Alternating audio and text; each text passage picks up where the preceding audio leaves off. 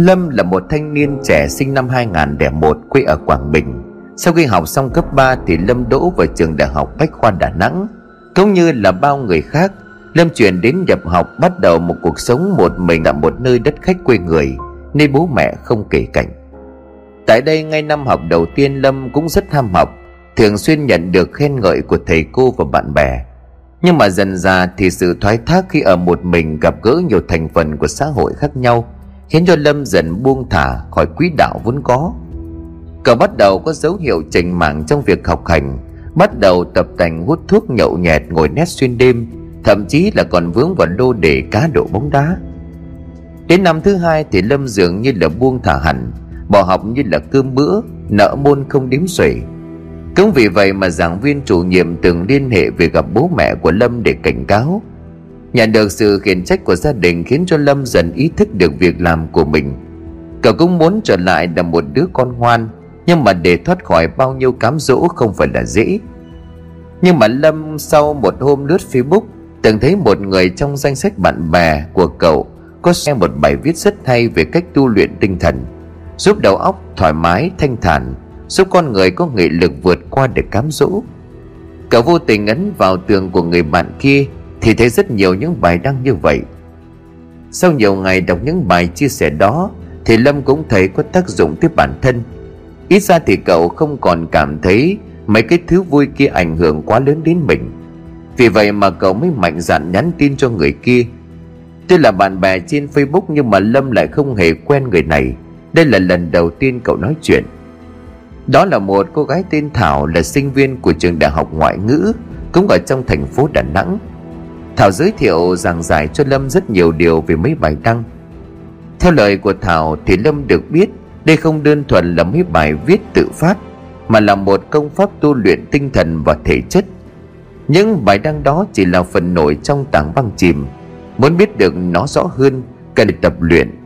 Nó sẽ giúp nâng cao tâm tính và thể chất thông qua việc luyện tập các bài công pháp và tu dưỡng đạo đức con người. Sau đó thì Thảo có gửi cho Lâm một tập tin về cách rèn luyện để Lâm tự học. Ban đầu Lâm vẫn hoài nghi về thứ công pháp này, nhưng mà khi rèn luyện theo giáo án Thảo gửi, Lâm cảm giác cuộc sống của mình dần bước sang một trang mới. Mới hai tháng mà cậu đã học được cai thuốc, việc học hành cũng rất suôn sẻ. Hôm ấy Lâm đang ngồi trước quán cà phê thì bất ngờ nhận được tin nhắn rất dài từ Thảo. Cậu rất bất ngờ vì dòng tin này. Chuyện là Thảo học ở Ngoại ngữ có thuê hẳn một căn nhà. Trước đây có ba người ở nhưng mà người kia mới chuyển đi, cho nên Thảo cần người ở ghép, cho nên Thảo rủ Lâm ở cùng. Chẳng phải là họ phát sinh quan hệ tình cảm gì, mà là Thảo muốn sống cùng Lâm để luyện tập về môn công pháp này. Vợ hai bạn cùng nhà với Thảo cũng là một học viên, có gì ba người ở cùng một nhà sẽ tiện hơn. Lâm tất nhiên là rất bất ngờ nhưng cũng rất nhanh chóng đồng ý, bởi vì hiện tại vì nhà trường báo về gia đình cậu nên kinh phí phụ cấp của bố mẹ cũng bị cắt đi không ít.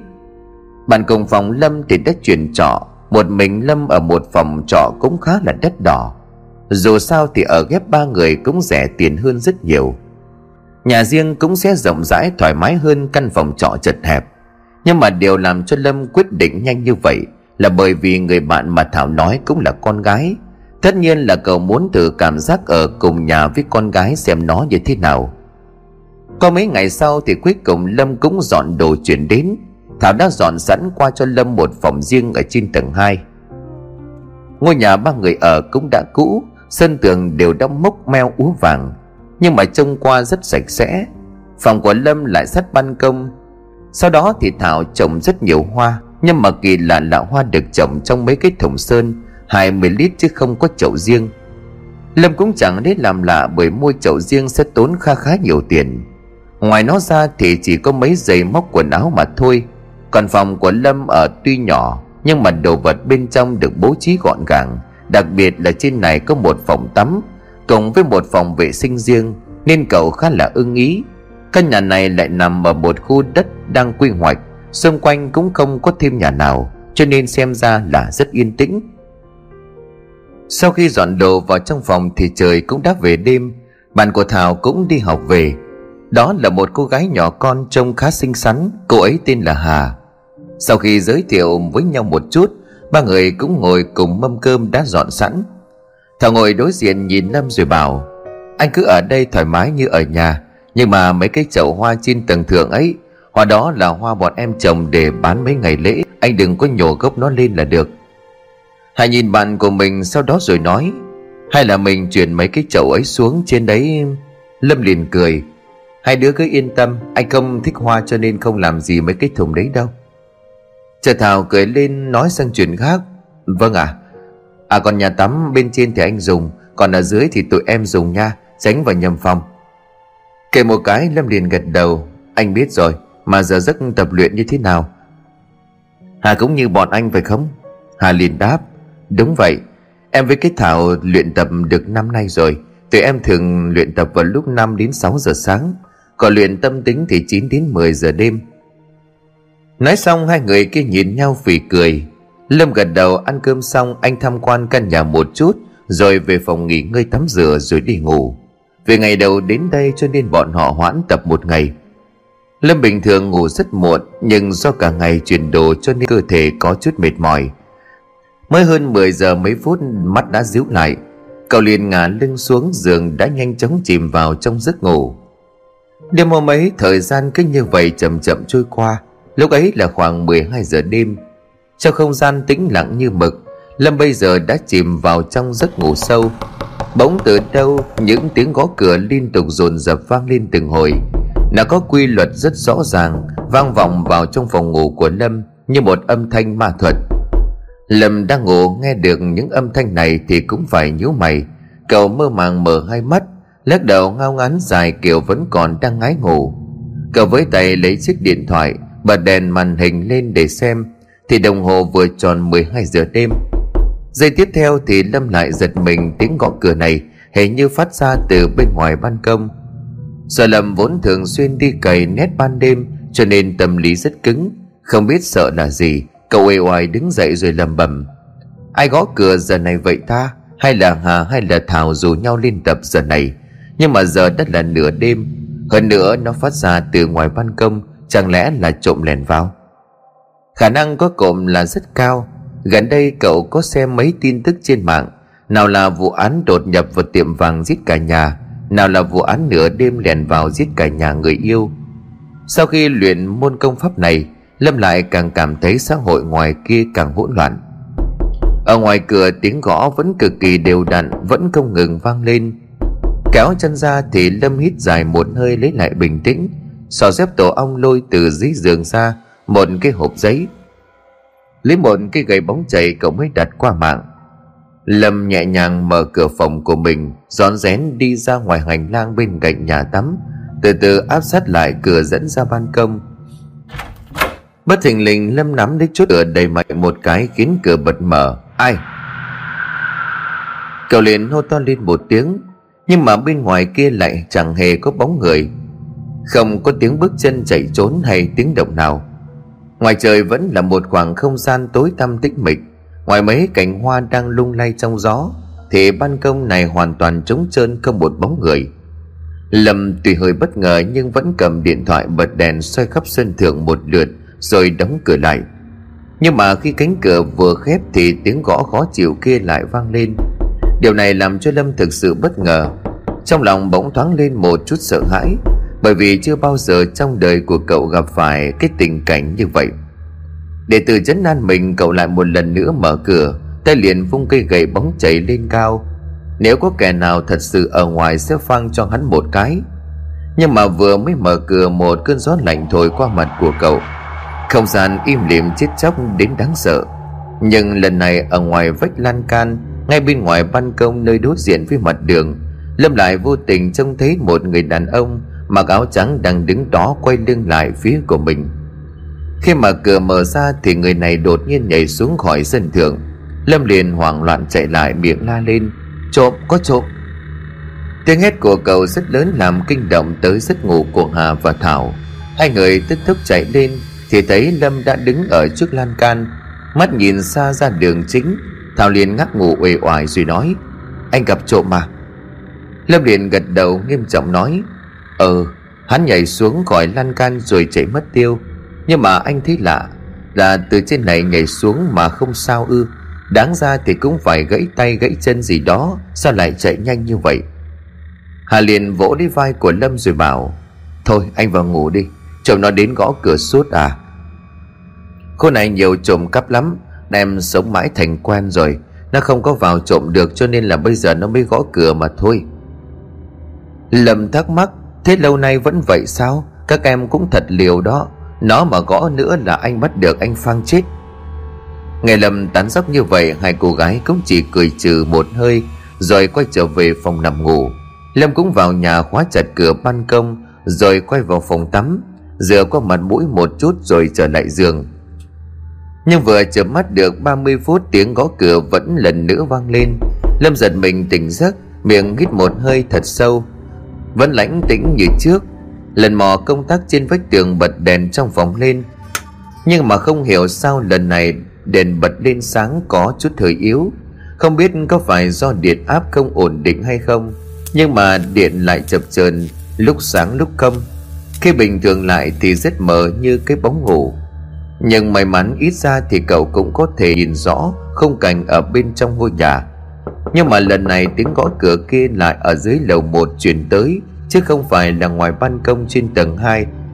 Lần này thì Lâm đinh ninh là tên trộm kia nhảy xuống rồi núp đâu đó chờ mọi người đi ngủ rồi mới gõ. Kể ra tên trộm này cũng thật rảnh, Lâm chửi thề ở trong lòng. Sao hắn lại gõ cửa trêu người khác làm gì? Thời gian ấy đi trộm nhà có phải hơn không? Lâm nhìn theo hướng âm thanh vừa phát ra rồi lập tức cầm cây gậy bóng chày định bước xuống cầu thang. Ở dưới vẫn còn phát ra tiếng ngáy của Hà và Thảo, dường như có vẻ như họ đã quen với việc này nên không tỉnh. Nhưng mà vừa bước chân qua nhà tắm thì tiếng nước chảy róc rách bất ngờ vang lên. Lâm ngước đầu dưới ánh đèn đường mờ ảo của cửa phòng tắm không đóng. Ánh sáng từ ngoài phòng ngủ của cậu chiếu ra chỉ sáng có một phần, còn phần lớn phòng tắm thì đều chìm vào trong bóng tối, chỉ có thể nhìn thấy được tấm gương là rõ nhất. Có vẻ như vòi nước đang bật, nước đầy tràn cả bồn chứa, dòng nước tràn ra đổ ào ào xuống và chảy vào trong ống thoát nước trên sàn.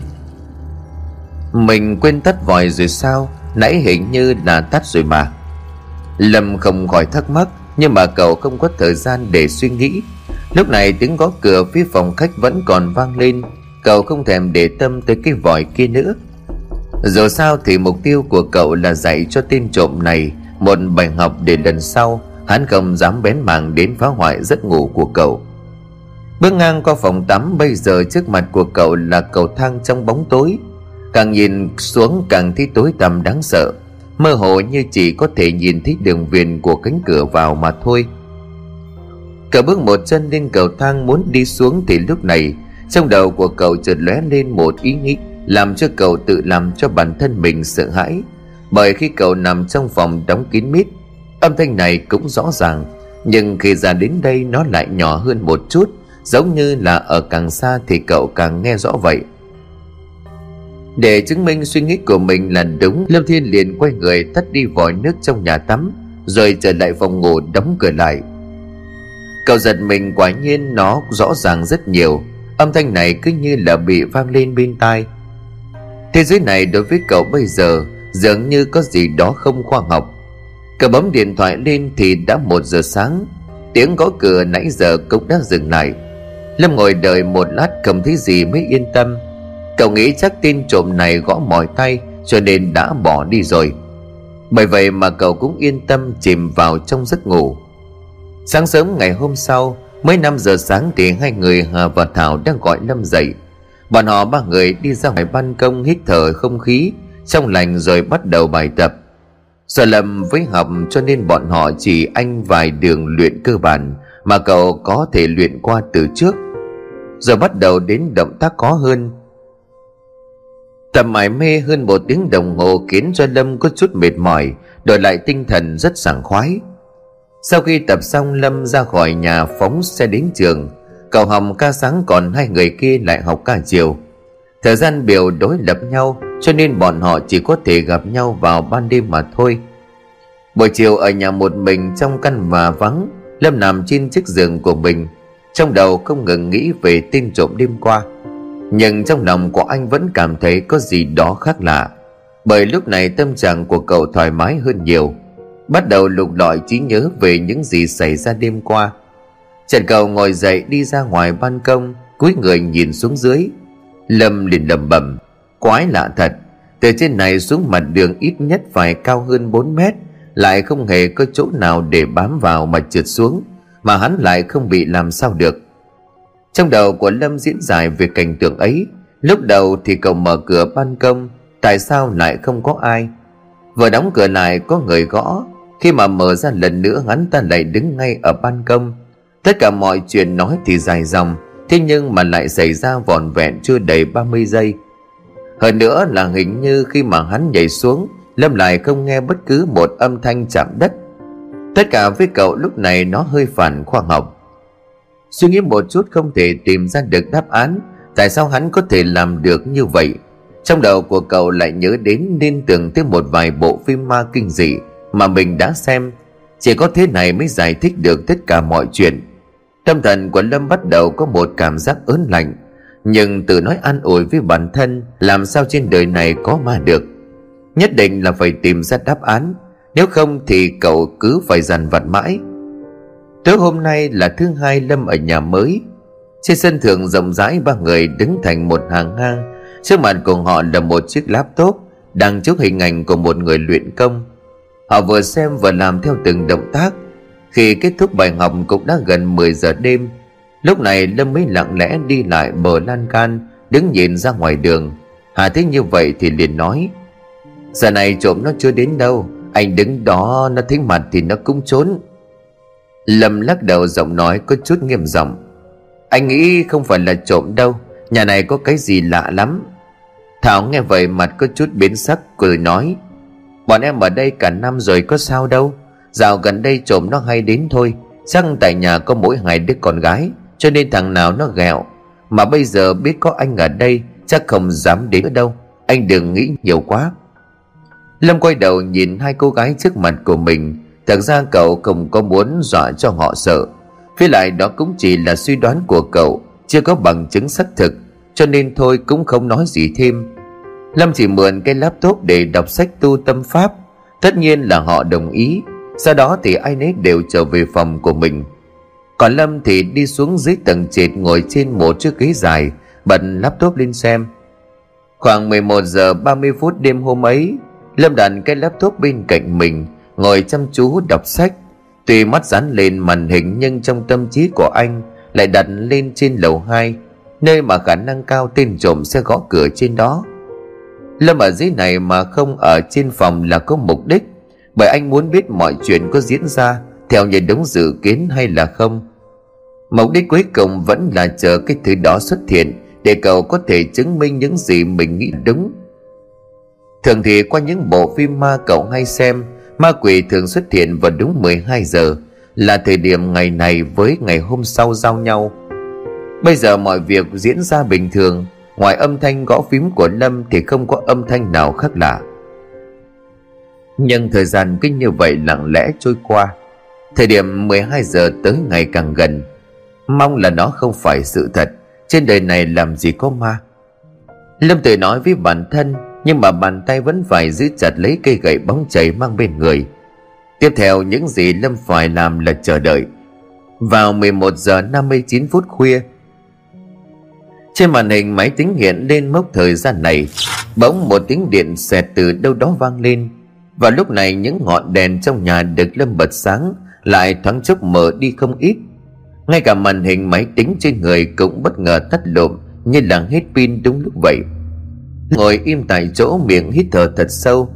Lúc này cậu như có một cảm giác rõ ràng, mọi thứ trong phòng dường như có sự chuyển biến thất thường. Không phải là sự chênh lệch nhiệt độ trong giác quan của cơ thể, mà như là một thứ tự như là giác quan thứ sáu. Nó cho cậu một cảm giác giống như có thêm thứ gì đó trong phòng, nhưng nhất thời không cách nào có thể phát hiện được nó đang ở đâu, chỉ có thể theo bản năng nảy sinh cảm giác bực bội. Hít một hơi thật sâu, Lâm đứng dậy, tay nắm chặt cây gậy bóng chày, cả người truyền đến một cơn ớn lạnh. Những gì mà cậu từng suy nghĩ dường như là dần biến thành sự thật. Cậu không gọi Hà với Thảo dậy mà tự dưng đi lên tầng hai, nơi hướng về phòng ngủ của mình. Do ánh sáng từ ngọn đèn chiếu ra rất mờ, cho nên hơn nửa phân lối lên cầu thang đều ẩn hiện trong ánh đèn mờ ảo. Nhưng ít nhiều thì vẫn nhìn thấy bậc cấp, không đến nỗi bước hụt chân. Một bước, hai bước rồi ba bước, đột nhiên tiếng nước chảy trong nhà tắm tí tách vang lên. Lâm liền hốt hoảng, thân người có chút khựng lại, bởi lần này cậu đã nhớ kỹ mình tắm xong và tắt nó đi rồi. Tại sao bây giờ nó lại mở ra được? Tuy sợ hãi nhưng cậu vẫn muốn kiểm tra xem thực hư như thế nào. Từng bước chân vẫn đều đặn. Vài giây sau cậu đã có mặt ở tầng hai của căn nhà. Nhìn ra cánh cửa dẫn ra ban công, cậu ngạc nhiên vô cùng, bởi nó đã bị mở ra từ lúc nào. Rõ ràng mình đã đóng kỹ, nhưng mà như vậy cũng làm cho cậu yên tâm hơn phần nào. Rất có thể là tên trộm mở cửa lèn vào, mở nước phòng tắm, gây sự chú ý của cậu để mà lẻn vào trộm đồ. Nếu có thể lựa chọn, cậu thà gặp trộm còn hơn gặp ma. Lâm rón rén tới cửa phòng tắm. Dưới ánh đèn mờ ảo, cậu nhìn thấy vòi nước trong phòng đối diện với mình, nhưng mà lại chẳng thấy ai ở bên trong. Vòi nước tự mở trước dần dần chảy ra khỏi bồn chứa, cứ như thể là một người vô hình xuất hiện trong chính ngôi nhà của mình, đang ở và đang sử dụng nó. Vẻ mặt của Lâm vẫn tỏ ra bình thường, coi như là không thấy gì, đi thẳng vào phòng tắm. Sau đó thì cậu lặp lại những gì mình hay làm, là đứng trước bồn rửa mặt. Đầu tiên là nhìn mình trong gương, với mái tóc đen hơi dài, da trắng nõn, gương mặt góc cạnh đạt chuẩn soái ca. Điểm khiến cho người ta chú ý nhất chính là đôi mắt lạnh lùng và điềm tĩnh của Lâm, như thể cậu không bao giờ bị dao động. Rửa mặt và tắt vòi, sau đó thì cậu với lấy cái khăn và lau khô mặt. Tiếp đó cúi đầu nhìn xuống mặt nước, toàn xả nước đi ở trong bồn. Bỗng nhiên khuôn mặt của người thình lình xuất hiện trước mặt của Lâm, làm cho Lâm giật người.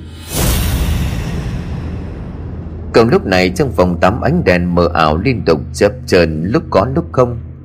Phòng tắm gần như là biến mất trong bóng tối cực kỳ âm u đáng sợ. Hình ảnh của Lâm trong gương đông cứng lại khi nhìn vào bồn chứa. Cậu sợ hãi giữ nguyên tư thế này trong gần một phút. Dưới đáy nước, khuôn mặt nhăn nhó trắng bệch của một người đàn ông như được quét một lớp sơn trắng cứ như vậy hiện lên.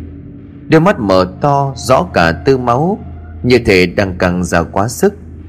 Nhưng mà lúc này đây, những tơ máu đã chuyển thành màu nâu sẫm, có thể là đã bị đông đặc quá lâu ngày. Trong cái bóng tối đó thì gương mặt của người đàn ông lại rõ ràng đến kỳ lạ, dường như là trong ảnh duy nhất mà Lâm có thể nhìn thấy.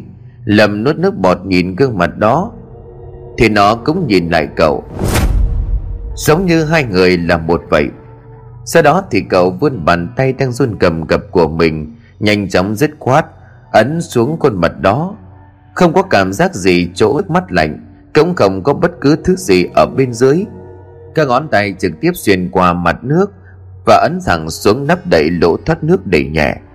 Nước trong bồn liền lập tức chảy ào xuống lỗ thoát nước. Kỳ lạ là khuôn mặt này rõ ràng là không có thật, nhưng mà lúc này thì lại hòa vào trong nước, xoắn thành một vòng xoáy, bị nước cuốn vào trong ống thải. Lâm liền ớn lạnh một hồi, miệng lẩm bẩm: là sao? Hay là ngôi nhà này thực sự là có ma? Lâm nói với lại chính mình, sau đó thì nhanh chóng bước vào trong phòng ngủ của mình, đưa tay trái đóng mạnh cửa một cái rồi chốt cửa phòng bên trong. Miệng của cậu không ngừng há ra thở gấp, cố gắng trấn tĩnh tinh thần lên cao nhất có thể. Nhưng mà đúng lúc cậu vừa đóng cửa xong thì từ bên ngoài lại vang lên tiếng gõ cửa liên hồi, trầm thấp có quy luật như hôm qua cứ vang vọng lại bên tai. Cơ thể cậu lúc này cứng đờ, mắt dán lên cửa phòng không chớp. Hơi thở của cậu càng trở nên gấp gáp hơn. Cậu nhìn thấy như vậy mà không thể giữ nổi bình tĩnh. Sao có thể như vậy chứ? Lâm cố gắng trấn tĩnh bản thân. Trước mặt của cậu, ngay ở bên ngoài cánh cửa phòng ngủ của mình, dường như có ai đó đang gõ cửa đều đặn và mạnh mẽ, khiến cho cánh cửa phải rung lên theo từng nhịp gõ này. Lần này thì là trực tiếp, thứ kia chỉ cách cậu có một cánh cửa mà thôi. Dường như là nó muốn tiến vào. Lúc này chỉ có tiếng gõ cửa. Ngoài ra thì không có bất cứ một hiện tượng nào xảy ra. Nhưng mà lần này thì lại hoàn toàn khác. Giống như đột ngột tăng sự sợ hãi từ cấp một ngày hôm qua, thì đến hôm nay nó lại tăng lên cấp năm vậy. Hôm qua mọi thứ đều rất là an toàn, mặc dù là có điều kỳ lạ xảy ra, nhưng mà nó không ảnh hưởng nhiều đến cậu. Nhưng mà hôm nay thì lại hoàn toàn khác, cứ như là bị kích thích sự sợ hãi lên đến đỉnh điểm. Hơn nữa Lâm vắt óc cũng không thể nghĩ ra tại sao lại đến tìm cậu mà dọa. Chẳng lẽ là Hà Vích Thảo ở dưới kia không biết đến sự tồn tại của nó hay sao? Như vậy thì sao nó không tìm tới hai người kia? Lâm hít một hơi thật sâu, trong lòng có một sự hoài nghi nhất định, nhưng nhất định là không để thứ bên kia tiến vào được. Thế cho nên cả người của cậu lập tức chạy lại, dùng lấy cây gậy bóng chày đè sắt lên cánh cửa gỗ, còn cả người lợi dụng sức mạnh nhún người đè lên. Lúc trước thì cánh cửa vẫn còn chỉ vang lên tiếng gõ liên hồi, thế nhưng mà khi cậu đè cả người vào thì lại khiến cho tiếng gõ cửa kia dữ dội hơn, thậm chí là trở nên hỗn loạn, không còn theo quy luật nữa. Trước kia là gõ cửa nhưng bây giờ lại là đập cửa. Cánh cửa càng ngày càng rung động mạnh mẽ hơn, ngay cả bản thân của Lâm cũng cảm thấy thân thể của mình có chút gì đó bị đẩy ra đằng sau, thậm chí còn nhìn thấy bàn lề cửa long ra và tay nắm cửa thì đang xoay. Xuyên qua khe nứt ở trên đó, Lâm lại nhìn thấy ánh đèn ở bên ngoài trở nên vô cùng mờ ảo, cứ như là có gì đó sương mù xám xịt đang kéo đến, khiến cho mọi thứ trong tầm mắt của cậu trở nên mơ hồ không rõ ràng. Trong khi ánh đèn đang chớp nháy điên cuồng qua khe nứt thì bất ngờ Lâm giật mình một cái, có chút giật mình buông lỏng người. Ở ngoài kia có một con mắt đỏ như máu trần trừng lên, bất ngờ nhìn chòng chọc. Nó rất gần, từng ấy cũng đủ làm cho cậu phải thốt tim. Ngay trong cái giây phút buông lỏng đó, những tiếng bụp nhỏ bỗng vang lên trong phòng. Tất cả đèn bên trong dường như là không chịu nổi nữa mà theo nhau tắt liền ngay lập tức. Cả căn phòng chìm ngập vào trong bóng tối, không gian tĩnh lặng như tờ bùa vây. Một hơi thở khiến cho người ta ớn lạnh từ ngoài cửa truyền vào. Lâm biết là mình không thể giữ được nữa, liền cầm cây gậy bóng chày lùa sắt lại giường ngủ, lưng áp sát vào tường. Mồ hôi đã tuôn ra ướt đẫm cả mảnh áo. Ngay lúc đó thì cánh cửa phòng chậm chậm được đẩy ra. Cậu có thể cảm nhận được nhiệt độ trong phòng đã giảm xuống một cách rõ rệt. Bản thân của cậu lúc này da gà đã nổi khắp người, sự sợ hãi đã xâm chiếm hết cả đầu óc, dường như nó đã bước vào trong phòng ngủ của mình. Lâm lần này không thể chịu đựng thêm được nữa, anh liền hét toáng lên: Hà ơi, Hà Thảo ơi, cứu anh, cứu anh! Sau tiếng la hét của anh, từ dưới cầu thang vang lên tiếng bước chân dồn dập, kèm theo đó là một giọng nói lo lắng của Thảo. Hà cũng nói vọng lên: Có trộm nhà à? Ngay vừa khi vừa nghe thấy giọng nói này thì tâm tình của cậu dịu đi không ít. Cái không khí lạnh trong phòng cũng biến mất không một chút tăm hơi. Lâm dõi mắt nhìn ra thì lại bất chợt thấy cái hình bóng trắng lướt nhanh qua cánh cửa mà ngoài ban công. Đến chỗ mà mấy chậu hoa thì bóng người đó liền quay đầu, là người khuôn mặt đàn ông cậu thấy trong bồn nước. Hắn ta trợn trừng mắt nhìn cậu, khuôn miệng nhợt nhạt khẽ mấp máy như là muốn nói điều gì đó. Khi Hà và Thảo vừa lên tầng hai thì bóng trắng đó cũng tan đi trong màn sương mờ ảo. Lúc này đèn điện vốn đã tắt lại được Hà bật lên. Hai người nhíu vào đi vào trong phòng Lâm. Thế cậu mặt cắt không còn giọt máu, cả người đã ướt đẫm mồ hôi. Thảo thấy vậy thì liền lên tiếng hỏi: Anh sao vậy? Tự nhiên nửa đêm nửa hôm hét toáng cả lên. Lâm đưa đôi tay run rẩy chỉ ra ngoài ban công nơi gần mấy chậu mà nói: Đó, có, có ma! Hà và Thảo ngoái đầu nhìn theo, nhưng ngoài cái bóng tối tĩnh mịch ấy thì làm gì có ai đâu. Trần Hà liền lên tiếng: Anh nói nhảm gì vậy? Trên đời này làm gì có ma, hay là anh mơ ngủ? Lâm kiên quyết lắc đầu phủ định. Tâm tình của anh lúc này vẫn chưa thể bình tĩnh nổi. Không phải đâu, đó là có thật. Sau rồi anh kể lại rành mạch cho hai người này nghe. Khi mà anh kể đến khuôn mặt trông thấy trong nhà tắm thì vẻ mặt của hai cô gái kia thoáng hiện lên một chút ngạc nhiên, Nhưng mà sau cũng rất nhanh lấy lại bình tĩnh. Sau cùng Hà liền bảo: chúng ta ở đây là cùng tu luyện, bỏ đi tất cả tạp niệm trong đầu. Nếu anh mà không bỏ được thì phần ma trong người sẽ lấn át anh, dần dần làm cho anh biến chất. Lâm liền nghi hoặc hỏi: chuyện anh gặp ma thì có liên quan gì đến những điều này? Có chứ, chắc là do anh xem phim ma nhiều cho nên bị ảnh. Anh phải giữ cho tâm của mình thật tịnh, không được để cho những thứ khác ảnh hưởng tới tín ngưỡng của mình. Anh nên đọc thêm mấy lần nữa thì mới hiểu được những lời bọn em nói. Hà liền gật đầu. Anh mới luyện tập tâm pháp này, tất nhiên là chưa thể đạt đến cảnh giới bất biến như bọn em. Anh thấy đấy, khi mà tâm vô định vô lo thì có còn mà con quỷ nào rồi làm gì bọn em cũng có thể để tâm đâu. Hơn nữa là nó cũng chẳng tìm đến bọn em vì không thể. Lâm nhìn bọn họ mà ngơ ngác. Đúng thật là cậu mới luyện. Theo như tìm hiểu của cậu thì nó không như vậy. Không biết là có phải cậu chưa đọc đến nơi đến chốn hay không, thế nhưng mà qua những lời họ nói khiến cho Lâm có một chút lưỡng lự. Lâm nhìn suy nghĩ thì Hà với Thảo đứng dậy, chậm rãi nhìn qua khỏi phòng, chậm rãi đóng cửa lại. Anh nói thêm một hồi: anh phải cố gắng tu tâm, nếu không bị phần tâm ma lấn át, bọn em sẽ đuổi anh đi khỏi đây. Sau đó cạch một tiếng, cánh cửa được hai cô gái kia đóng lại. Lâm ngồi thở dài suy nghĩ. Những thứ hai người kia mới giảng thì cảm thấy như họ nói. Khi mà hai người kia đi xuống cầu thang, Trần Hà bỗng thay đổi sắc mặt. Cậu ta kéo lấy tay của Thảo rồi nói: nhớ như anh bị phần ma ăn mòn tâm trí thì sao? Thảo liền thản nhiên đáp: thì cứ như lần trước mà làm. Hà cũng gật đầu đồng tình. Sau đó bọn họ trở về phòng của mình, không nói gì thêm. Màn đêm lại một lần nữa trở nên yên tĩnh vốn có của nó. Sáng ngày hôm sau, khi mà Lâm tỉnh giấc sau một đêm dài mệt mỏi, cậu uể oải bước ra khỏi giường vệ sinh cá nhân, sau đó thì rời khỏi nhà chuẩn bị đi học. Những lúc này trời còn sáng sớm, Hà và Thảo đã đi đâu không có ở nhà. Khi cậu vừa ra khỏi cửa thì đã thấy họ đánh xe máy trở về, trên tay còn cầm theo một tờ hóa đơn. Lâm liếc mắt nhìn sang thì thấy hai người đặt mua ba tạ xi măng. Thấy cậu vậy thì liền tò mò hỏi: hai người mua xi về làm gì? Thảo liền cười rồi đáp: à, trên ban công lúc sáng em với Hà lên tập thì thấy có vết nứt, hơn nữa trời mưa nó dầm xuống phòng dưới á anh, thế nên nốt công bọn em đã mua sẵn dây, lúc nào rảnh thuê thêm thợ về chắt lại. Lâm liền gật đầu. Lại thấy ngay ở phía dưới có ghi thêm một bình chứa nước một nghìn lít. Anh lại ngước mắt lên căn nhà rồi khó hiểu bảo: trên ấy hình như là cũng có một bình chứa mà, nó đã bị hư hỏng gì mà bọn em mua? Hà thấy Lâm hơi tò mò thì nói: anh hỏi gì nhiều vậy chứ, bọn em mua về để hứng nước mưa, trên nước máy dùng để tắm rửa thôi, mà anh đi học đi muộn giờ rồi kìa. Nghe Hà nói kiểu không vui như vậy làm cho Lâm cũng khá là ngại. Cậu liền gãi đầu một cái rồi nói: hai đứa cứ tính xem hết bao nhiêu tiền rồi chia ba, chiều về anh bảo đưa cho nha.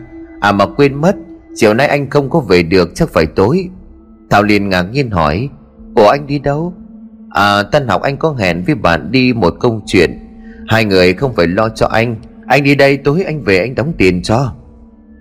Thảo cùng Hà cùng gật đầu không nói gì thêm. Sau đó thì Lâm phóng xe thẳng mà đi.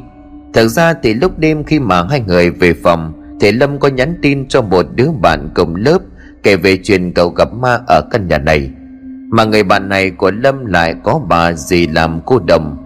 Nghe Lâm kể sự tình thì người này cũng hẹn cậu ngày mai sau khi mà gặp xong thì gặp nhau để mà ăn cơm kể cho chi tiết. Nếu có gì thì sẽ đưa Lâm đến chỗ của cô mình để giải quyết. Vậy là Lâm cũng đồng ý, nhưng mà cậu lại không nói chuyện này cho Thảo và Hà biết. Giờ bọn họ suy nghĩ cũng không hay. Khoảng mười một giờ trưa tại một quán cơm bội gần trường Bách Khoa Đà Nẵng, Lâm cùng một cậu bạn tên Khánh đang ngồi ăn cơm trong góc nhà, nơi ít khách ngồi nhất. Cậu vừa ăn vừa không ngừng kể lại cho Khánh những điều gì mà hai người ngày hôm qua chuyển đến căn nhà đó. Khánh do là cháu ruột của cô đồng lại ngay đến nhà cô chơi, cho nên cũng biết không ít về mấy chuyện tâm linh ma quỷ. Hơn nữa là cậu ta lại có hứng thú rất lớn với sự kiện thần bí này. Vừa nghe Sa Lâm kể xong thì cậu ta đã đinh ninh là Lâm gặp ma một trăm phần trăm, nhưng mà không giải thích được nguyên do tại sao hồn ma đó lại do Lâm dọa như vậy. Nhưng mà gặp ma thì cũng là một cái duyên chứ không phải ai cũng gặp được. Bởi vậy sau khi ăn xong thì Kính liền dẫn Lâm đi ngay. Địa điểm lần này họ đến là ở phường Hòa Xuân, quận Cẩm Lệ, Đà Nẵng, cơ của Khánh theo tín ngưỡng thờ mẫu Tứ Phủ Tam Giang Thánh Điện Bảy. Khánh đã hẹn từ trước cho nên vừa đến nơi đã được đệ tử của cô mình dẫn ngay vào thánh điện. Lâm vừa bước vào trong đã cảm nhận được vẻ thần thánh của nơi đây, khác với vẻ tự nhiên của những trang thờ ở ngoài đơn giản, là chỗ người dân vẫn thường hay đến thắp hương cúng vái. Càng vào sâu bên trong điện thì lại được trang trí hoành tráng, có đủ các đức thánh trần trong tứ phủ. Sau khi dẫn Lâm đi mua lễ lạc xong xuôi thì người kia dẫn cậu và Khánh đến một gian điện thờ. Ngồi trước gương đối diện với gian thờ là một người phụ nữ ngoài tứ tuần, gương mặt khá xinh đẹp. Bên cạnh bà ta là một cô gái trẻ đang đứng hậu cảnh. Thấy Lâm đến thì bà ta cất giọng quàng nói nhỏ nhẹ: "Cậu đến đây có việc gì?" Lâm liền thật thà đáp: "Dạ thưa cô, chuyện là như thế này, còn mới chuyển sang nhà mới hai ngày nay. Thế nhưng mà từ khi đến ở đó thì gặp một số chuyện tâm linh, cụ thể là con gặp ma. Cô có thể cho con biết tại sao con ma kia nó lại ám quẻ con không? Chứ còn hoang mang quá." Cô đồng gật đầu một cái thì cô gái trẻ bên cạnh đem lễ của Lâm đặt lên gian thờ. Sau đó thì cô đồng cắm lên ba nén nhang, sau đó thì dập đầu mấy cái lẩm bẩm gì đó. Bỗng cô gật đầu ngồi thẳng dậy, hai chân bắt chéo vào nhau, quay người ngồi đó đối diện với Lâm. Cô ngáp dài một cái, từ giọng Quảng bỗng đổi sang giọng Huế: "Là do căn của con hợp với người ta, đó là một người đàn ông. Thường lúc canh ba xuất hiện trong nhà, người này chết oan, linh hồn không thể siêu thoát, cho nên đến tìm con." Thế Lâm có vẻ chưa hiểu vấn đề liền hỏi: "Thưa cô, con có quen biết hay là có họ hàng với người đó đâu, sao lại đến tìm con làm gì?" Cô lại ngáp dài rồi đáp: "Căn cơ ở trên đời đều có chữ duyên, chỉ có con mới giúp được người ta. Này, ta ban cho con một nén hương trầm, con tìm chỗ nào thoáng mát đốt nhang lên. Nhang bay về đâu thì người âm ở đó. Nhưng mà ta thấy số con sắp gặp nạn sinh tử, qua được hay không thì do ý trời, cô không giúp được nhiều. Còn hỏi gì nữa không? Thời gian ta không có nhiều." Lâm liền gắng gượng hỏi: "Thế làm sao để con giúp được người ta thưa cô?" Cô đồng lại đáp: "Tự con có cách, à cẩn thận lấy hai cô gái ở cùng." Vừa dứt lời thì đầu cô đồng đã rũ xuống, cả người giật giật vài cái rồi mới ngẩng đầu lên. Quá trình mời thánh nhập thể mất rất nhiều công sức, nên sau khi rút một nén nhang đưa cho Lâm xong thì cô cũng được cô gái phía bên cạnh đỡ đi vào bên trong. Sau khi mà nhận nhang của Đức Thánh Mẫu, tâm trạng của Lâm lúc này không biết nên vui hay nên buồn. Cậu cũng chẳng để ý nữa mà cùng Khánh bỏ tiền cúng lễ và hòm công đức rồi rời khỏi điện thờ. Do thời gian hai người vừa đi về cộng thêm quá trình hầu đồng cũng khá là nhiều, cho nên mãi đến tận tối Lâm mới mệt mỏi trở về nhà. Khi mà gặp hai người Hà và Thảo, cậu cũng không nói với bọn họ mình đi đâu. Nén nhang kia cậu cũng cẩn thận cất vào trong cặp sách. Nhưng mà cậu nhận thấy thái độ của hai người này có chút gì đó kỳ lạ. Đặc biệt là bữa ăn hôm ấy, hai người này đã chuẩn bị rất thịnh soạn. Bọn họ lại thường xuyên đề cập đến chuyện ma quỷ này nọ, nhưng mà Lâm lại không muốn nhắc đến. Ăn cơm xong thì anh trở về phòng xin nghỉ buổi tập hôm nay do mệt mỏi, cho nên hai người kia cũng chỉ tập với nhau. Đến mười giờ thì họ đi xuống phía dưới nhà. Lâm nằm trên giường trằn trọc không ngủ được. Cậu dự định trong đêm nay sẽ làm luôn, xem nó có tác dụng thật hay không. Tất nhiên là phải lén đút, không thể để cho Hà hay là Thảo biết được việc này, bởi vì anh cảm thấy lời của cô đồng nói ra có ý đúng, nên đề phòng hai người này. mười hai giờ đêm khuya hôm ấy, khi mà mọi người đang ngủ say, Lâm từ trên giường ngồi bật dậy. Lần này không hề có tiếng gõ cửa hay là tiếng nước chảy gì diễn ra như ngày hôm vừa rồi. Điều này làm cho Lâm thấy lạ lùng. Tuy nó không xảy đến nhưng mà tim của cậu vẫn như cây trống mà người ta gõ vang lên từng hồi. Lâm tay nắm chắc lấy cây gậy bóng chày, lấy ra nén hương giấu ở trong cặp. rồi rón rén mang ra ngoài sân thượng. Lần này không khí thoáng mát. Chàng này cũng đã lên cao, tỏa ánh sáng mờ nhạt xuống mặt đất.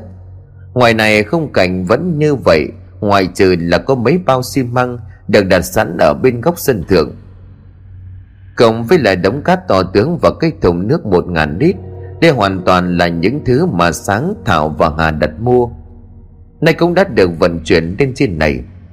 Sau khi xác định mọi thứ vẫn bình thường, Lâm mới đóng hở cánh cửa ra vào sân thượng, một mình đứng đó rồi thắp lên cây nhang, sau đó kiếm cái lỗ hổng nào đó mà cắm xuống. Sau đấy thì anh quỳ xuống đất mà vái mà lạy, lạy trời lạy Phật. Anh gì đó sống khôn thác thiêng, muốn nhờ tôi giúp gì anh cứ bảo chứ đừng dọa tôi như vậy. Nói xong thì cậu dập đầu ba cái, nén hương cắm xuống dưới đất lúc này tỏa ra đứng thẳng lên cao như là bị gió thổi đi. Lập tức dòng khói này chuyển hướng bay phập phờ xà xà mặt đất, rồi lại bay lại chỗ mấy cái chậu hoa kia. Lâm dõi mắt nhìn theo, nhưng mà tại sao khói lại bay về chỗ hoa ấy? Liệu có phải là trùng hợp hay không? Điều này thì cậu không rõ lắm, nhưng mà Lâm vẫn chưa tin là nén nhang này có tác dụng. Nhưng mà trời một làn gió lạnh thổi qua mặt của anh làm cho anh thấy kinh sợ, bởi làn khói hương này đang bay ngược hướng gió. Chuyện này thật là quái dị, chẳng lẽ nó là thật? Bây giờ thì không còn nghi ngờ gì, cậu liền tiến lại một chậu hoa gần nhất, kéo nó ra một bên, tay liền chậm chậm đưa lên nắm lấy gốc hoa một phát, nhổ cả chùm lên khỏi không trung rồi đặt nó xuống đất. Lập tức trong không khí lúc này là có một mùi thum thùm thối rữa như là con gì chết truyền vào mũi của cậu. Cậu lúc này mới phát hiện ra là từ dưới lỗ hổng kia nhổ hoa ra mà thành. Để xác thực, Lâm đặt nghiêng cái xô sơn đựng đất kia nằm ngang, đưa bàn tay vào trong đó không ngừng cào ra. Khi mà đất được lấy ra càng nhiều thì mùi hôi thối lại càng nồng nặc.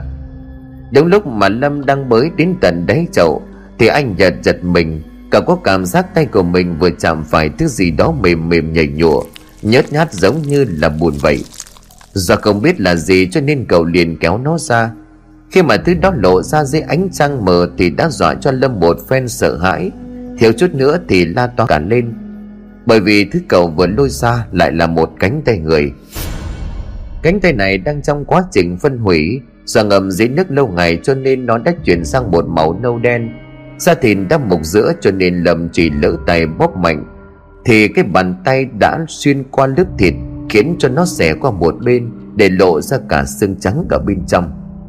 Nên mà hàng trăm hàng ngàn con giòi đang không ngừng bò lồm ngộm gặm nhấm lấy từng thứ thịt. Cổ họng của cậu lúc này đã lởm lởm, nhìn không được mà nôn thốc nôn tháo sang một bên. Cả người lúc này đã không còn lấy một chút sức lực nào mà liền run lên bần bật vì sợ. Lâm được cánh tay còn lại túm lấy áo của mình đưa lên bịt mũi, tránh cái mùi tanh nồng kia sộc vào. Rồi cậu đứng dậy lùi về xa, ánh mắt không ngừng dán lên mấy cái xô nhựa đựng hoa khác, nên mà khói nơi cây nhang đang không ngừng bay lại đó. Tuy bản thân đang sợ hãi nhưng mà Lâm lại không thể hét lên, bởi cậu lúc này đã hoàn toàn có thể chắc chắn một điều: hai người kia có thể là hung thủ. Cậu còn nhớ rõ là mình mới chuyển đến, hai người đó có dặn là không được tự tiện nhổ hoa, vậy thì còn nghi ngờ gì nữa chứ. Lâm hít một hơi thật sâu, sau đó giữ bình tĩnh. Cậu liền quay người trở lại, đi vào trong phòng tắm vội rửa bàn tay đang bị mấy con giòi bò trên cùng với lớp mỡ người trộn lẫn vào nhau. Sau đấy thì ngay lập tức trở lại phòng ngủ của mình với lấy cái điện thoại. Cậu bật nó lên đang ấn số gọi cảnh sát thì bỗng ở phía sau lưng không biết từ lúc nào Hà và Thảo đã xuất hiện, dùng cây gậy đánh gôn của Lâm đập anh một phát vào cổ. Cậu chỉ kịp á lên một tiếng rồi cảm thấy đầu óc của mình quay cuồng. Chiếc điện thoại chưa kịp ấn gọi rơi xuống, cậu cũng lật đật mà ngất xỉu. Một dòng nước lạnh lẽo từ trên đỉnh đầu rồi xuống bất ngờ, làm cho Lâm trong cơn mê tỉnh lại. Anh níu mày xung quanh, phát hiện tay chân của mình đã bị trói chặt với nhau, miệng bị một tấm băng keo dán lấy, cơn đau âm ỉ trên bả vai truyền đến. Trước mặt của Lâm là một quang cảnh cũ, cậu đang bị đặt ở ngay chính giữa ban công. Trước mắt là hai cô gái Hà và Thảo, mỗi người đang cầm một cây gậy bóng chày của cậu, còn một người thì đang cau mày cầm lấy cái bàn tay thối rữa kia đặt vào trong thùng sơn cũ lớp đất lại. Thiên Lâm đã tỉnh. Thảo liền mỉm cười nói với Hà: Ê mày, nó tỉnh lại rồi kìa. Hà đang nốt chiếc tay thì dừng lại bảo: Đợi tao một chút, mẹ nó chứ tự nhiên lại đào nó lên, thối bỏ mẹ đi được. Thảo nghe vậy thì bật cười: Ai bảo mày chọn cái khóm hoa đó, đen thì chịu thôi chứ sao. Rõ ràng hai người này biết Lâm tỉnh lại nhưng lại tỏ ra không quan tâm mà tiếp tục nói chuyện, trêu đùa với nhau như là không có chuyện gì xảy ra. Lâm gồng hết sức cò quậy muốn thoát xa, thoát khỏi dây trói nhưng mà không được. Anh dướn cổ hét lên những âm thanh bị tấm băng keo dán miệng cản lại, chỉ phát ra mấy lời ú ớ vô nghĩa. Thảo thấy vậy thì mỉm cười độc ác hỏi: Thật tội nghiệp, anh muốn nói gì sao? Lâm vẫn cố gào thét trong tuyệt vọng. Thế vậy hai người đàn bà kia vẫn hả hê mà cười. Một lúc không lâu sau thì Hà cũng bỏ cánh tay đang phân hủy kia vào trong lớp đất. Đặt hoa xong xuôi thì cô ta đứng dậy đi lại chỗ của Lâm. Đưa cái bàn tay dính đầy đất cùng với chất nhờn mang theo mùi thối lau lên tấm áo của cậu. Sau đó thì cô ta đi lại góc sân thượng, lấy ra một con dao phay tiến lại chỗ anh. Anh Lâm, em mở miệng anh ra là anh không được hét lên đâu nhá, nếu không em chặt tay của anh đó. Vừa nói cô ta vừa làm cái động tác vùng dao lên xuống, làm cho Lâm cảm thấy ớn lạnh cả sống lưng. Anh biết bây giờ mình không được làm liều, nếu không thì sẽ bị hai con tâm thần này, nó sẽ làm trò gì cũng nên. Như vậy Lâm liền gật đầu. Sau đó thì Thảo đưa tay gỡ lấy cái băng dính ra. Cậu liền thở dốc một hồi, mặt trừng trừng nhìn hai người rồi gằn lên: Hai người bị điên hả? Mẹ nó, hai con thần kinh có vấn đề. Thảo đưa mắt nhìn Hà ngạc nhiên rồi cười lớn: Lần đầu á mày, cái thằng lần trước cũng vừa mở miệng ra nó đã xin tha, còn thằng này để chỉ bọn mình, tao thấy hay đấy. Hà cũng thấy vậy, cô ta lại nói: Tao thấy hãy khoan giết thằng này vội, để tao hỏi nó xem. Lâm nghe thấy từ giết thì trong lòng đã dấy lên nỗi bất an. Cậu chợt nhớ tới lời của Thánh Mẫu: Chẳng lẽ việc sinh từ người nói đến là bây giờ? Trần Hà lên tiếng cắt ngang dòng suy nghĩ của cậu: Ủa, sao mà anh biết được mấy cái xô này có bộ phận cơ thể người mà lật nó lên vậy? Lạ nghe. Lâm liền trợn mắt đáp: Là cái mẹ gì, hai con điên này thả tao ra mau, bọn mày không sợ công an bắt hả? Bỗng nhiên Hà tắt nụ cười trên môi. Cô ta quay sang nhìn Thảo rồi gật đầu một cái. Lập tức Thảo đưa tay cầm lấy con dao trong tay của Hà, sau đó thì ngồi cúi xuống đặt mũi dao ngay gót chân út của Lâm. Lưỡi dao sắc lạnh chạm vào da thịt khiến cho Lâm sợ hãi. Anh liền lập tức có ngón lại miệng lắp bắp: Hai người, hai người muốn làm gì? Hà liền nói giọng lạnh lùng: Còn nói không, không là tao cắt một ngón chân, cắt dần đến khi nào mày chịu nói thì thôi. Lâm nghẹn lời, thật không ngờ hai đứa điên này lại nghĩ ra một cái trò đáng sợ như vậy. Con dao dần dần theo bàn tay của Thảo bẻ xuống.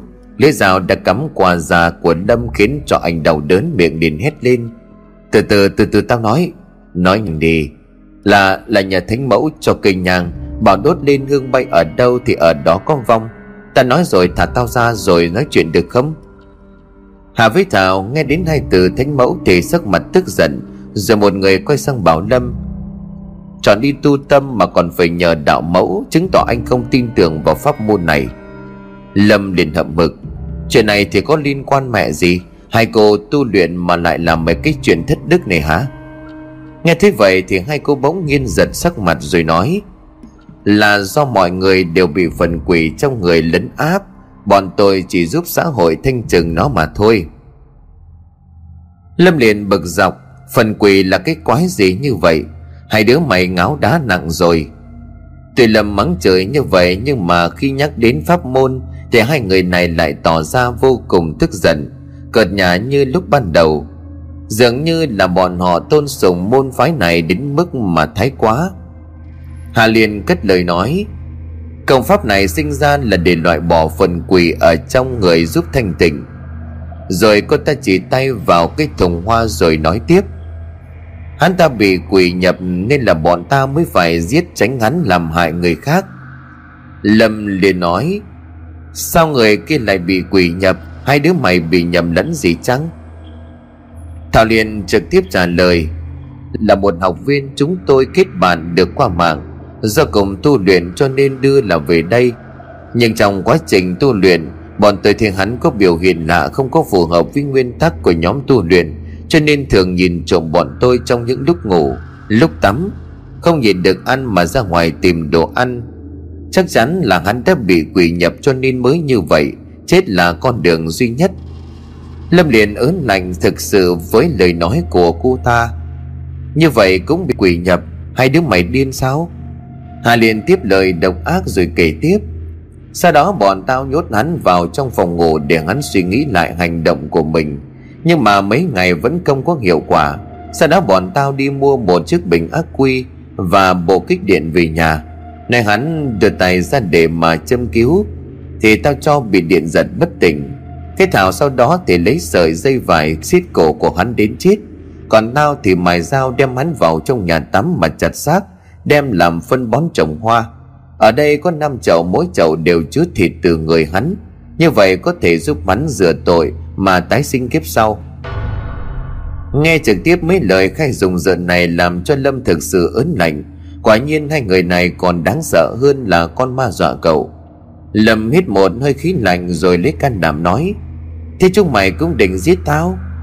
Hà liền gật đầu rồi đáp: Đúng rồi, lúc sáng bọn tao có mua xi măng về đây, chủ yếu là để phi tang xác mày.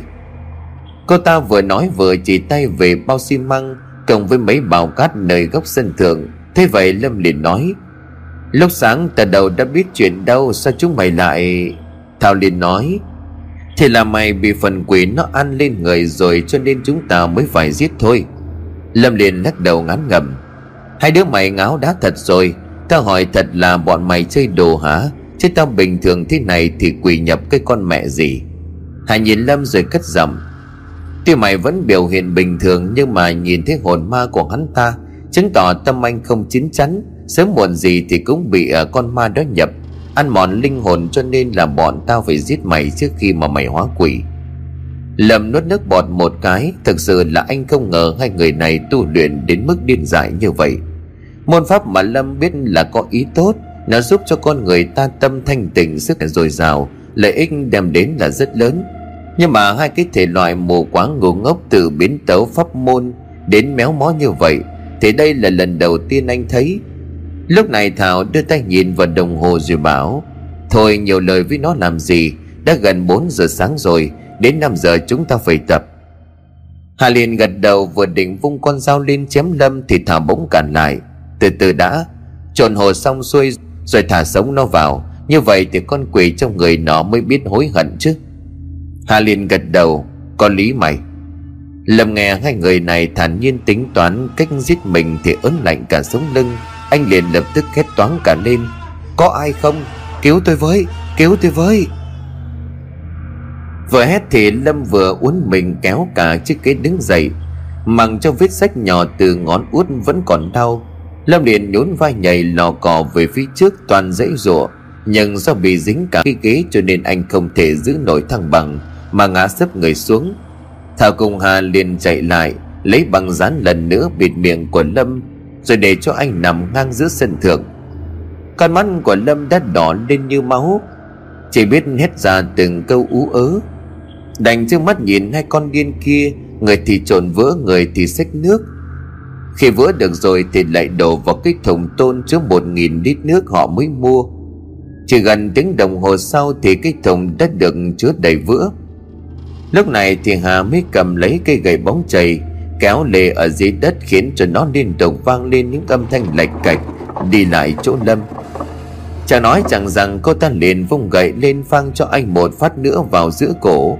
Lâm đau đớn kêu lên một tiếng, nhưng mà trong đầu nảy ra một ý nghĩ, trần hai mắt của anh đột ngột nhắm lại, cả người thả lỏng và giả vờ ngất đi. Thảo liền nói: Mày đánh chết nó thì sao? Tao bảo để chôn sống cơ mà. Hà lắc đầu, sau đó thì ngồi xuống bên cạnh Lâm, đưa tay sờ vào động mạch cổ rồi bảo: Mới ngất thôi chứ chưa có chết mày hả? Thảo một lần nữa nhìn đồng hồ rồi đáp: Đem nó thả vào đi, sắp đến giờ luyện rồi. Nói xong thì Hà với Thảo mỗi người một đầu xách nổi Lâm lên. Nhưng mà khi nhấc miệng thùng thì lại không cho người vào được, bởi cái ghế buộc Lâm lại quá to. Thế cho nên hai người này phải lần nữa hạ Lâm xuống. Thảo hơi mệt mà thở dốc, mà trói ra đi rồi thả vào. Hà có vẻ không đồng ý rồi liền nói: lỡ nó tỉnh dậy rồi sao? Tao sợ khi mà thả vào thùng thì nó tỉnh nó trèo ra. Thảo liền bật cười: mày sợ cái gì vậy? Vô đó đố đứa nào mà ra được. Xi măng chứ có phải nước lạnh đâu. Không tin thì mày cứ vào mà thử đi. Nghe Thảo nói như vậy cũng có lý, mà cũng không có cãi. Cô ta liền xoay cái ghế trói Lâm lại, rồi dùng tay gỡ ra từng nút thắt. Lâm nãy giờ vẫn còn đang trong tình trạng già ngất đi thì mấy lần nữa thoát tim. Cậu chỉ sợ là cái ghế này lọt vào cái thùng kia thôi. Không chỉ là sợ bọn họ phát hiện ra anh già ngất. Thật ra thì con người từ lúc sinh ra thì thần kinh sẽ hoạt động hết công suất. Thế nên là cái ý nghĩ liều mạng này lóe lên trong đầu của cậu. Không ngờ nó lại có thể sắp cứu cậu một mạng. Cuối cùng bàn tay của Lâm cũng đã được cởi trói, nhưng mà anh không có vội, vẫn tiếp tục không có phản ứng gì. Hà cũng không còn phát hiện ra. Cô ta lại khom người mở dây trói ở dưới chân cho Lâm. Sau đó thì Hà xách lên hai vai của cậu, còn Thảo thì nhấc hai chân mà kéo đến chỗ miệng thùng. Bỗng lúc này Lâm đột ngột mở mắt ra, cả người như là con cá mắc cạn vùng vẫy một lượt, làm cho hai người kia giật mình không kịp đề phòng mà mất đi thăng bằng. Tay cũng không thể giữ lấy người của Lâm mà dán ra hai nơi. Hà cũng nhanh chóng bật dậy với lấy con dao bầu mà hét lên: giết nó luôn đi. Thảo sau một chút choáng ngợm thì cũng bỏ dậy, nhưng mà lúc này đã quá muộn. Nhân lúc ngay người ngã, Lâm đã bật dậy khỏi mặt đất, tay với lấy cây gậy bóng chày quen thuộc, lập tức phang một cái vào người của Hà ở gần đó, khiến cho tay của cô ta như bị gãy gập. Có thể nghe thấy tiếng xương kêu răng rắc từ đó vang lên. Nhưng mà Lâm không muốn phí thời gian với hai người này. Cậu lập tức chạy vào trong nhà, khóa chặt cửa ra vào sân thượng. Tiếp theo cậu lấy hết đồ đạc gần đấy chắn ngang. Lần này có cho hai người kia cũng không thoát được. Ở ngoài cánh cửa vang lên không ngớt tiếng hăm dọa, cộng với tiếng dao chặn vào cửa vang lên. Nhưng Lâm lại không có tâm trạng để ý. Anh chạy xuống nhà rồi vào trong phòng của hai người kia, lấy ngay chiếc điện thoại đang sạc ấn một một ba gọi cảnh sát tới. Sau đó thì cả người mệt nhoài ra ngoài đường nhìn lên sân thượng để mà phòng hai người kia liều mạng trèo xuống. Mãi một lúc sau thì ở ngoài đường tiếng còi xe inh ỏi chạy đến. Lập tức một tổ cảnh sát khoảng mười người theo lời chỉ của Lâm nhanh chóng ập vào nhà, tất cả theo Lâm ào lên trên sân thượng. Khi mà gỡ mấy vật chắn ngang cửa xong thì mấy người lập tức tràn vào trong sân. Nhưng mà lúc này Lâm lại hốt hoảng vô cùng, bởi vì phía trước cậu thấy Hà nằm sõng xoài dưới mặt đất, mặt đã trắng bệch như bôi phấn, mắt trần trừng không chớp. Ở dưới cổ của Hà là một vết dao cứa ngang, máu tươi đang ọc ra từng dòng trào ra đọng thành một vũng trên mặt nền. Rõ ràng là bây giờ cô ta đã chết, mà hung thủ không ai khác chính là đứa bạn thân của mình là Thảo. Lúc này cô ta đang đứng sát ban công, tay cầm con dao vẫn còn đang có tí máu nhỏ xuống. Cô ta liền trừng trừng mắt nhìn Lâm để oán giận: thằng chó, mày đã bị quỷ nhập thật rồi, chính mày lây nó sang cho bọn tao. Lâm liền bực mình nói với mấy anh cảnh sát là hai người này bọn họ định giết em anh ạ. Thế phía trước có xác chết, Thảo lại cầm dao. Lập tức chiến sĩ công an liền dàn hàng ra, nhanh chóng bảo vệ lý Thảo ở trong vòng, khiến cho cô ta khó chạy thoát. Bọn họ dần thu hẹp vòng tròn lại, bởi đối tượng vẫn có hung khí.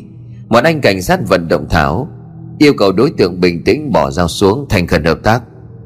Nhưng cô ta lại lăm lăm con dao ở trên tay, mỉm cười một cách đầy quái dị: con quỷ, là mày giết chết bạn tao, tao có thành ma thành quỷ tao cũng ám mày tới chết. Sau đó thì đưa lên cổ của mình toan tự sát. Nhưng mà lúc này ở đó, ngay bên sau lưng của Thảo, bất ngờ một chiến sĩ cảnh sát đã âm thầm tiếp cận. Chỉ vài con đường nghiệp vụ cơ bản, bàn tay của cô ta đã bị khóa chặt, bè lại ra đằng sau. Rồi anh chiến sĩ đạp một cái vào cán dao, khiến cho nó rơi xuống mặt đất. Thảo sau đó thì cũng bị khống chế bởi hai người, tay bị cầm ra sau lưng trực tiếp bị lôi xuống trở về sở. Lâm cũng được giữ lại hiện trường, bắt đầu kể về những gì diễn ra. Sau đó thì anh chỉ vào mấy chậu hoa đặt ở đó rồi bảo bọn họ định thả sống em vào cái bồn chứa kia. Trước em bọn họ thì còn giết chết một người nữa. Em thấy có cánh tay trong mấy cái chậu hoa kia. Những gì Lâm nói đều được ghi lại.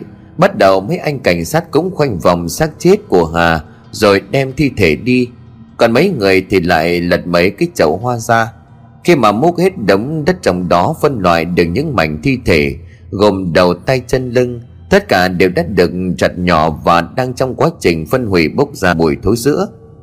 Khi mà nhặt đồ mảnh thi thể ấy thì trời cũng đã sáng. Xe ánh nắng của trời chiếu vào càng làm cho nó thêm một phần rùng rợn, khiến cho ai cũng phải ớn lạnh không thôi. Sau đó thì Lâm bị mấy anh cảnh sát áp giải tới để hỏi cung. Nhưng mà thời gian xác chết này phân hủy cũng đã được hai tuần. Với lại anh cũng đã có chứng cứ ngoại phạm, cho nên không thuộc nhóm đối tượng. Với lại sau khi mà bị Thảo bị bắt, lúc mà hỏi cung cô ta không hề ngoan cố mà kể ra rành mạch mọi chuyện, khẳng định là cô ta và bạn mình đều làm đúng, chỉ giết quỷ mà thôi. Tuy có dấu hiệu mắc bệnh tâm thần nhưng do hành vi quá man dợ đã giết chết hai người và cố ý giết người nhưng không thành. Sau xem xét kỹ lưỡng, cô ta đã bị tòa tuyên án tử hình. Chỉ một tháng sau đó đã được thi hành án. Vụ án này mức độ nghiêm trọng rất lớn, cho nên chỉ sau một đêm đã xuất hiện trên các mặt báo lớn nhỏ. Trở lại với Lâm thì sau khi xảy ra những chuyện vừa rồi, bản thân của cậu phải nghỉ học mất mấy ngày để ổn định tinh thần. Trong thời gian ấy cậu tự cảm nhận may mắn thoát chết. Cậu cũng chẳng hiểu tại sao một pháp môn giúp người đáng để học hỏi như vậy mà lại vào tay những kẻ tâm thần tin tưởng tín ngưỡng đến mù quáng, lại có thể làm ra những chuyện trái ngược lương tâm con người như vậy. Có một điều cậu biết là trên đời này luôn có hai chữ nhân quả. Kẻ nào làm ác nhất định sẽ bị trừng phạt thích đáng. Âu đó cũng là cái giá mà cô ta phải trả cho những điều độc ác đã làm.